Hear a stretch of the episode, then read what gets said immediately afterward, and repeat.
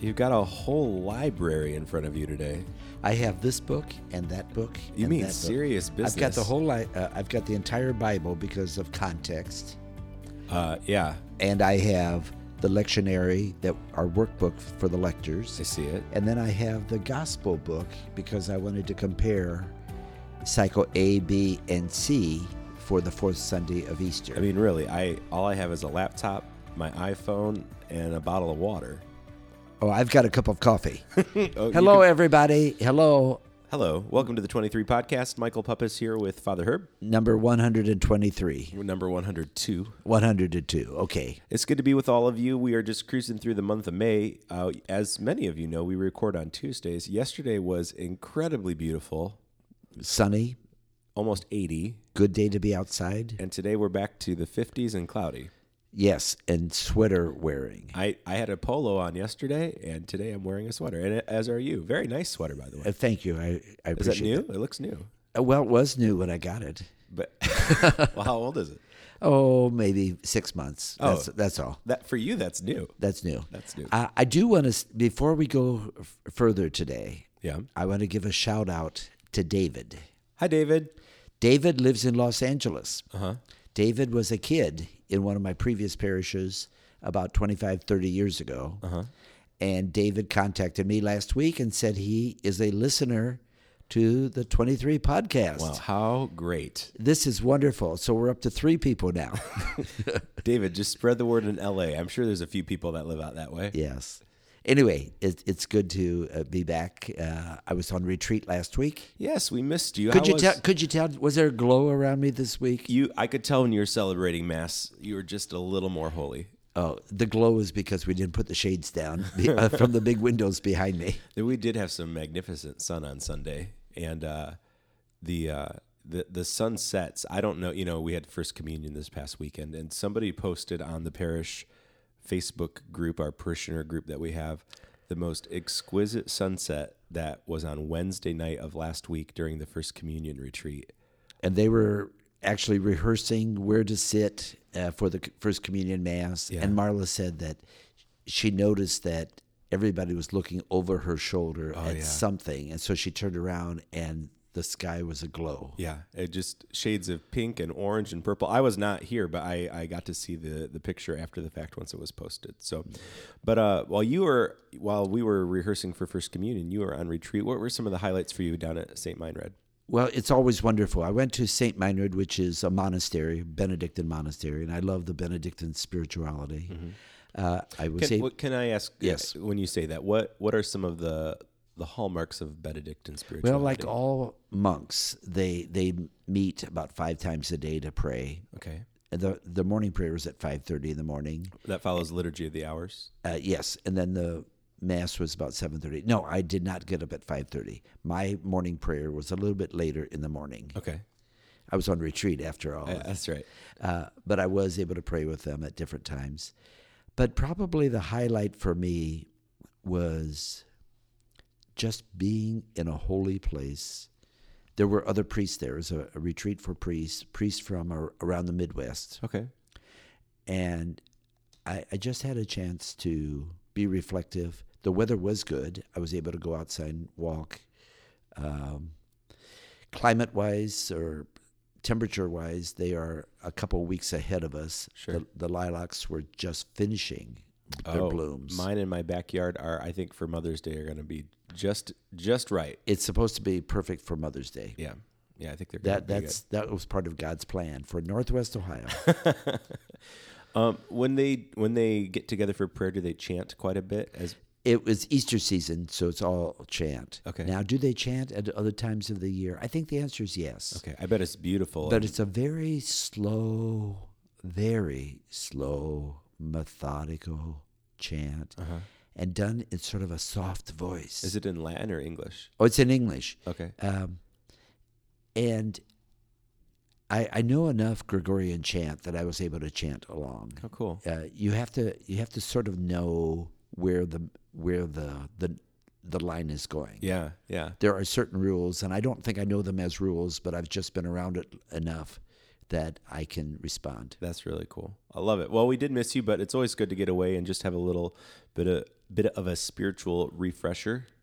And You mean obvious- you had a spiritual refresher here with me being away? Okay. I didn't say that. Uh, Okay. But obviously, you really did your homework with the amount of books you have in front of you today. Okay, so I be- can't be- wait to see what's well. in this store. is the fourth Sunday of Easter, folks. It is. and everybody, everybody knows the fourth Sunday of Easter every year is Good Shepherd Sunday, Good Shepherd Sunday, and that's really why I have the books. and this is one of your favorites. oh, you but we know, say that every I week. say that every week. I, I do like the Good Shepherd, but I've always had a, a, a challenge getting my my hand on it. You know what? Why is it so popular? What What does it mean to so many people? Do you remember Margaret?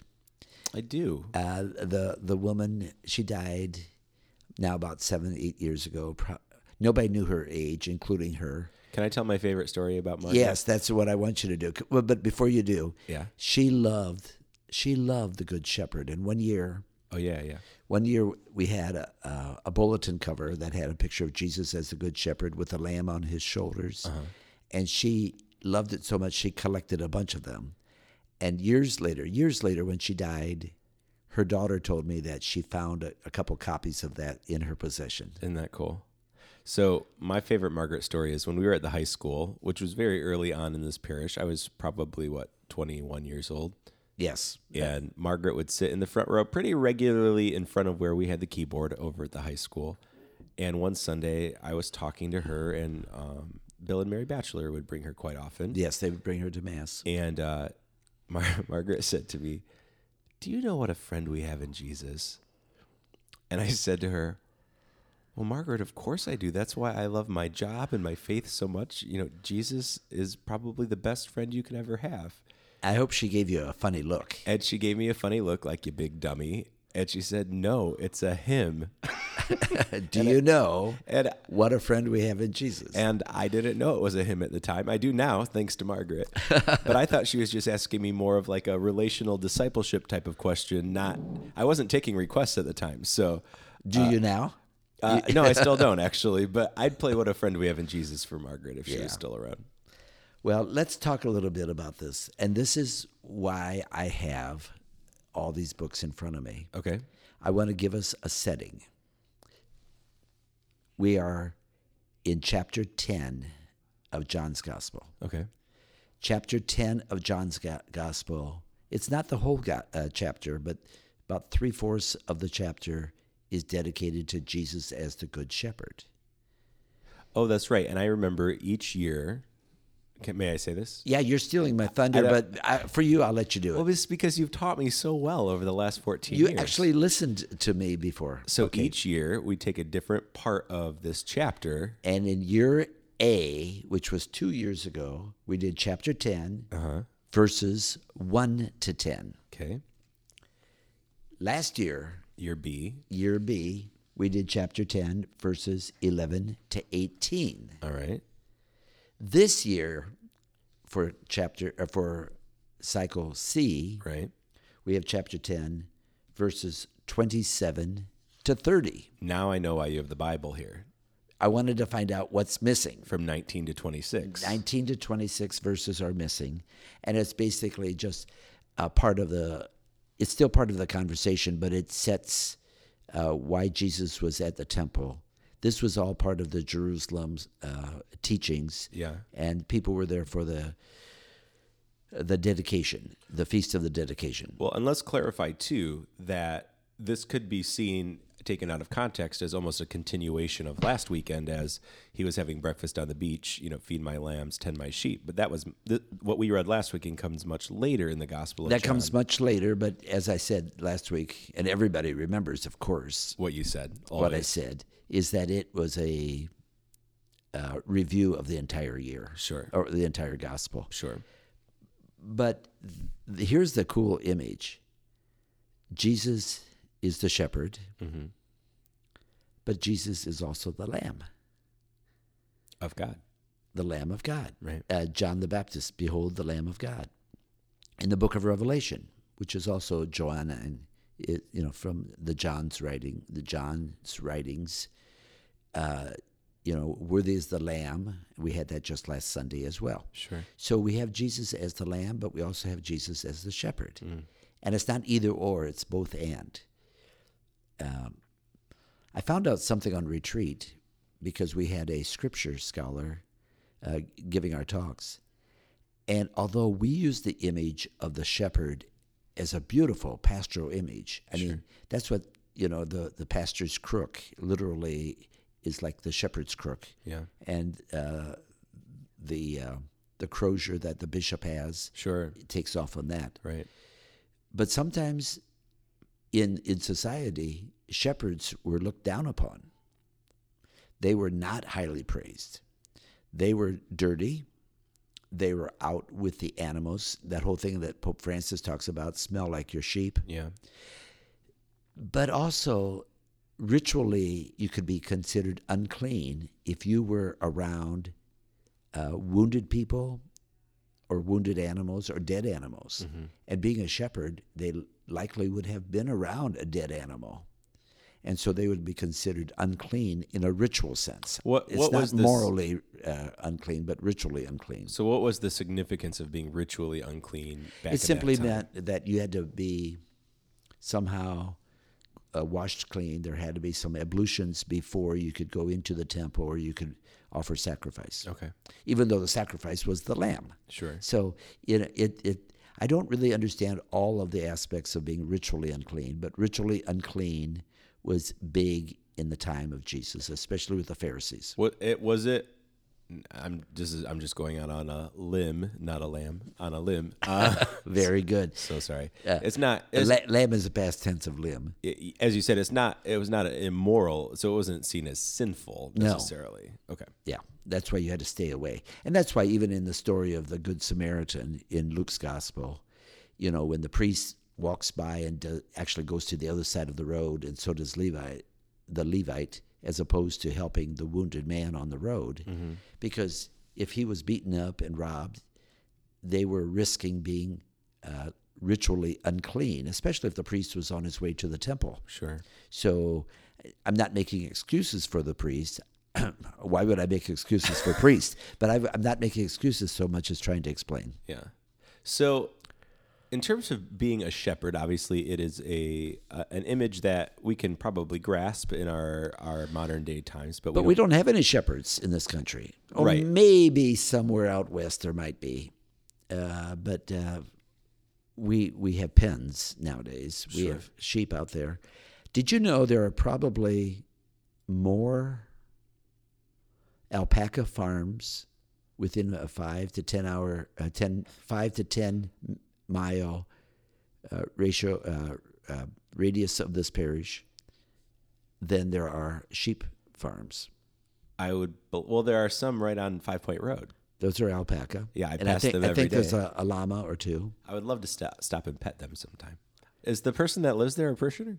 I don't know. I don't know. I know some don't think people so. that live across the street are parishioners. Yeah, uh, but we just we don't have many sheep farms around here. Let's Are re- you saying you want to start one? sure We can go into business that we together. could smell like sheep? we'll just leave them right out in the parking lot. They could be our parking lot attendants. Give them a nice little vest. It could be One really of my cute. one of my favorite cartoons. I used to have it on my, the door of my office at a previous parish. It was a, a, a flock of sheep, Mm-hmm. and there was one sheep kind of in the front that had a T-shirt on, and on the T-shirt it simply said read staff. so it's sort of like sometimes you know we have to be shepherds to each other, although we're all sheep. You know, I was I was actually thinking that. When is when is the proper time in our discipleship to be a shepherd and when is the proper time in our discipleship to be a sheep? It depends on who else is the shepherd. Yeah. we don't want to be the shepherd to the, the Lord. We want him to shepherd us, O Lord. Sure. But we there are times we have to be shepherds to each other. But let's read the gospel for this week. It is so short. It's verses 27 to 30. Yeah. Yeah, for those of you that got a little stir crazy last week with the length of the gospel, don't blink this We're making weekend. up for it this week. You are that means gonna- I can have a longer homily. Oh, don't tell them that. They're not going to come to It's church. too late. Too late. Um, the gospel according to John. Jesus said, My sheep hear my voice. I know them, and they follow me. I give them eternal life, and they shall never perish. No one can take them out of my hand. My Father, who has given them to me, is greater than all, and no one can take them out of the Father's hand. The Father and I are one. That's it. Done. That's it. Now it pivots Jesus right in the middle between the Father and the sheep. Sure. I protect the sheep. They know me. They hear my voice. And nobody can take them away. Mhm. But I'm also one with the Father. So Jesus is the, the connector. Yeah. But let's talk about that. The sheep hear my voice. That is not at all uncommon that sheep do hear and recognize the voice of their shepherds. They're around them all the time. I think most of us I, recognize voices of those they love. Have you been in a room, you're a dad, have you Yeah. been in a room maybe when your kids were young and there were other little kids and you were talking to some of the other parents and a, a child starts crying or yelling, screaming maybe. And I'm always amazed the parents can quickly figure out which one is theirs. Yeah, I would say most of the time you can, unless you have a couple of kids that sound somewhat similar. But yeah, you can tell. You can definitely tell who your children are, or Yeah. you know, you can. So t- you recognize their voice. You recognize their cry. sure, sure, or you know, or you know, you could say that with anybody that you really care about. I, for instance, because I care about you. Right before we recorded this podcast, we had our Tuesday Holy Hour. Yes. and I heard you come into the chapel. I didn't know it was you until I heard you sit, sit down and I could hear you. I heard you breathe and I thought, oh, Father's here. I just know the sound of your breath. My, you know the sound of my breath. Yeah. So, uh, you know, we, we can, we know intimately the people that we are close to, what they sound like, how they move. Um, and so I always say, you know, that's the image I use. I- If, if we as human beings are capable of that kind of perception, imagine how much more so God not only desires to hear our voice, but that we should be in tune with the Lord's voice in our lives. My sheep hear my voice. I asked the Bible study group this morning, have you heard the voice of God talking to you? This is a, this is a big question. And several people said yes, and they gave some wonderful examples, really inspiring examples. Yeah. But then we also asked the question, how do you know it's the voice of God and not the voice of someone else? Yeah. And with what you were just saying, it's based on relationship. Right. if we have an ongoing relationship with God, then we're more likely to hear his voice and know that it's God. It has to be consistent with everything else. Now, does God speak to people who don't know him at all? I think the answer is yes, there too. But I think it's got to be so much harder to discern. Well, it's- when there's so many other um, inputs in your life, sometimes it's hard to discern which one you should really listen to. Or to even hear, literally hear, there's just noise. There's so much noise. How can you filter out all the other sounds? So the other night, I was sitting out on uh, in our backyard on the deck. It was one of those nice nights where we could do that. One of the first times this season, and uh, the Maumee River is in our backyard. And In the backyard, literally last week, right? yes, it's gone down quite a bit though. We're we're doing much better. Um, but with the brig, bridge construction in Waterville, uh, there's really loud rapids around the construction of the bridge right now because they're channeling a ton of water around a section of the bridge that they're building. And so there's a very just constant white noise outside of rushing water, especially with this high volume of water we've had from the rain. And so I was sitting outside. Our girls were in bed, and Claire and I were just sitting outside talking to each other. And uh, I went inside to, I think I had to use the restroom. And when I came back outside, the sound of the water was so much more intense when I came back out and heard it again for the first time versus sitting out there for a half hour and just getting used to it. And so I said to her, Wow, I didn't really realize how loud that was until I just came back outside. Uh, and I think in some ways, that's what we have to do with the Lord's voice in our lives too, is make sure that we're re uh, gauging ourselves to be attuned to that voice and not just getting used to all the other white noise around us where we don't hear it anymore. and to pull out that strain, that particular sound, Sure. the the voice of the Lord To pay attention to it. to pay attention. Yeah. Then somebody else I also asked the question or made the comment saying I don't know that I've ever heard God speaking directly to me, but I feel like I've heard the voice of the Lord through other people's voices. In other words, sometimes what somebody else says that inspires, or somebody else uh, providing direction or guidance. Sure. So I think God also works through other people. Yeah, I, we have to be. I think too, though, we have to be open to that. We have to be willing to allow God to speak through other people to us and be open to what others have to say. So let me take the next line in the gospel. Since it's so short, we can do this today. I know them and they follow me. And then the next line I give them, that's the sheep, I give them eternal life, and they shall never perish. So this is a big leap. So Jesus is no longer just saying, My sheep know me and I know them. Yeah. He says, I give them eternal life. And that harkens back to chapter six of John's gospel, where the bread of life. Sure. In fact, we're reading it every day during this week, uh, For the third, daily the Mass third readings. week of, of Easter Yeah. at daily mass. We're reading chapter six. This is the whole thing. I the bread of life image, Mm-hmm. but again, Jesus says, "I give life. I give them eternal life."